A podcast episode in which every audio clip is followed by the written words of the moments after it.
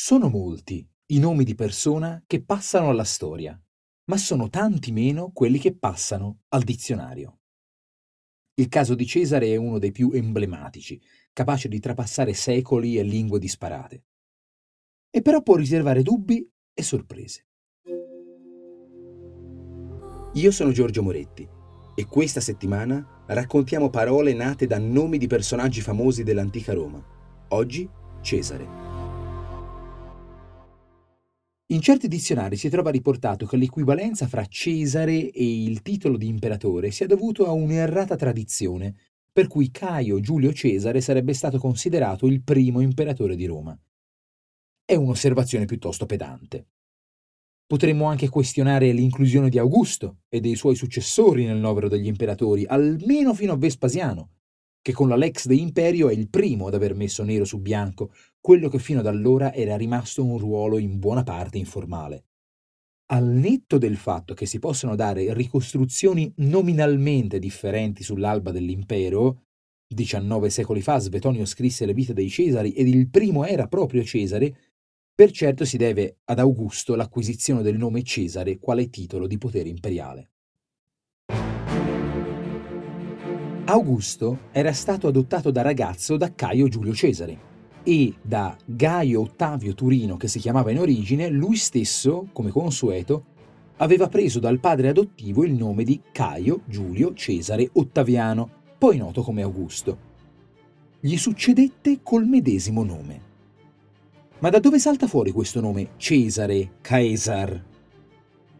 Innanzitutto chiosiamo che si tratta di un cognomen. Nell'onomastica romana la persona possedeva di solito tre nomi: il prenomen, il nomen e il cognomen. Il primo è quello che si avvicina di più al nostro modo di intendere il nome proprio: Marcus, Caius, Lucius e via dicendo. Il nomen indicava la gens di appartenenza, un'aggregazione di famiglie che condivideva un antenato remoto e culti comuni e comuni luoghi di sepoltura. Gens Emilia, Valeria, Fabia e via via. Ad esempio, giusto la Gens Iulia si diceva avesse come capostipite Iulo, figlio di Enea, e che quindi discendesse da Enea stesso e perciò da Venere. Il cognomen denominava invece la famiglia nucleare, quella più ristretta, ed è l'evoluzione dei soprannomi, in una maniera non tanto diversa da quella che sarà la genesi dei nostri cognomi. Si tramanda ad esempio che un antenato di Marco Tullio Cicerone avesse sul viso escrescenze a forma di cece, cicer in latino. Vediamo quindi al nodo: Cesare, Caesar.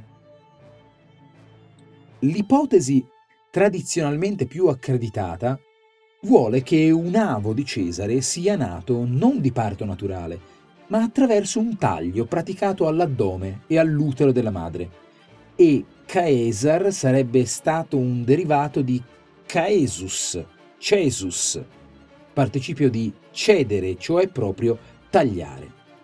La storia è rimasta famosa e anche grazie alla fama di Gaio Giulio Cesare ha impresso il suo nome su questo tipo di parto, il cesareo.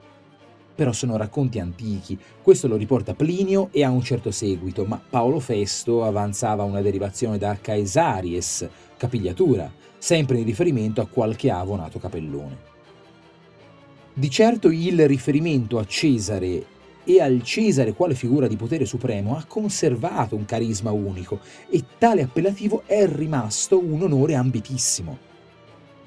Pensiamo a come la pronuncia di Caesar è stata adattata nel Kaiser di lingua tedesca, imperatore del Sacro Romano Impero fino agli imperi otto-novecenteschi, o a come attraverso le antiche lingue slave sia stato recuperato per Simeone, re di Bulgaria nel nono secolo nella veste di Tsar, adottato nel Cinquecento in Russia anche da Ivan quarto il Terribile. È sempre sottile notare il modo in cui il potere, per legittimarsi ed esaltarsi, cerchi continuamente addentellati, modelli su cui impiantarsi, continuità da proseguire, grandezze da echeggiare, alla fine gente a cui paragonarsi e storie da portare avanti.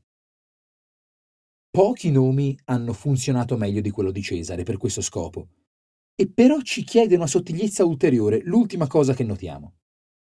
Gaio Giulio Cesare ha avuto un potere particolare, al di là di quello assoluto. Certo, ha condotto imprese considerate eroiche e cardinali per lo sviluppo dell'impero, ha comandato, ha conquistato, ha vinto, ha raccolto ricchezze sterminate.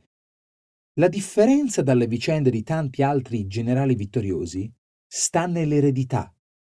Ciò che ha compiuto è stato un là, e lui è stato enigmatico e ha avuto cura della propria leggenda come pochissime altre persone hanno saputo fare, certo con qualche aiuto dai posteri.